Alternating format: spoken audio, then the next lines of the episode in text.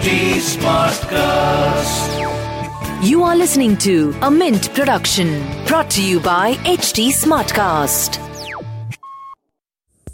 Good morning. I'm Shalini Umachandran, and this is Mint Light Morning Shot. a quick update on the news you need to know before you start your day. So grab a cup of coffee and let's get started.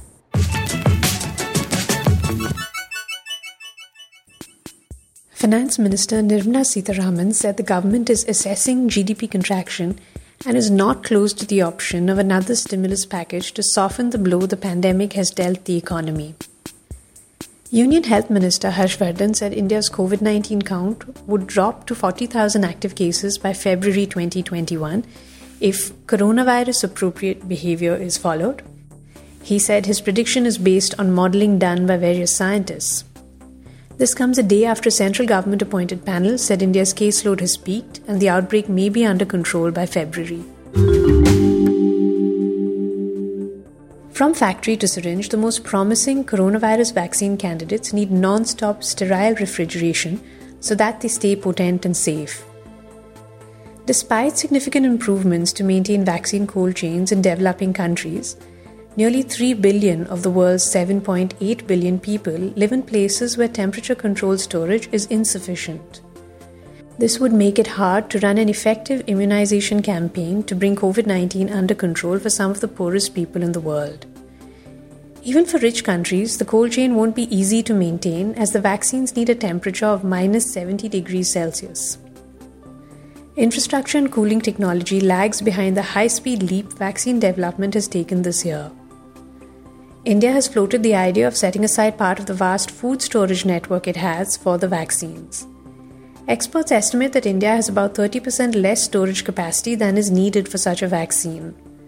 Lack of public transport is another obstacle to getting citizens inoculated before the vaccines go bad. China's next big problem might just be discarded clothing. An aspirational middle class combined with a boom in e commerce has turned China into the world's biggest fashion market. It overtook the US last year.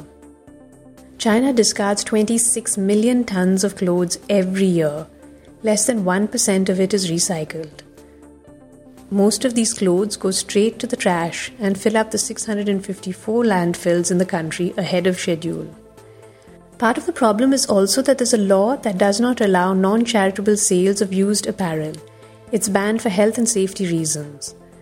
In Chinese society, people also consider used clothes unhygienic and sometimes even unlucky. This bias has been reinforced by COVID 19. So, a lot of high quality, barely used garments that are collected are usually sold overseas, mostly to African countries. Over the last few years, unwanted garments have been cut, shredded, and added to wet waste in trash to energy incinerators. This is considered renewable energy even though it produces high emissions. The real solution for China, though, might be more simple just buy less clothing. The US still has the most influence, but China is closing in as the most powerful country in the Asia Pacific region. India is at fourth place and has lost ground, while Australia and Vietnam have gained the most, according to the Lowy Institute's Asia Power Index for 2020.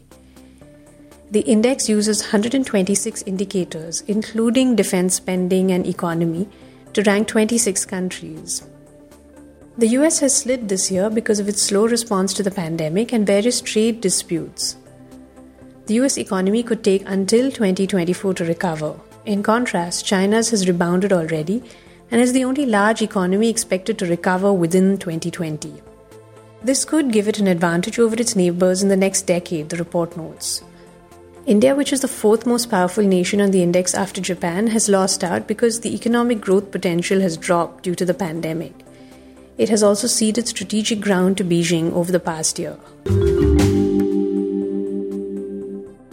International migration has dropped to an unprecedented degree during the COVID 19 crisis.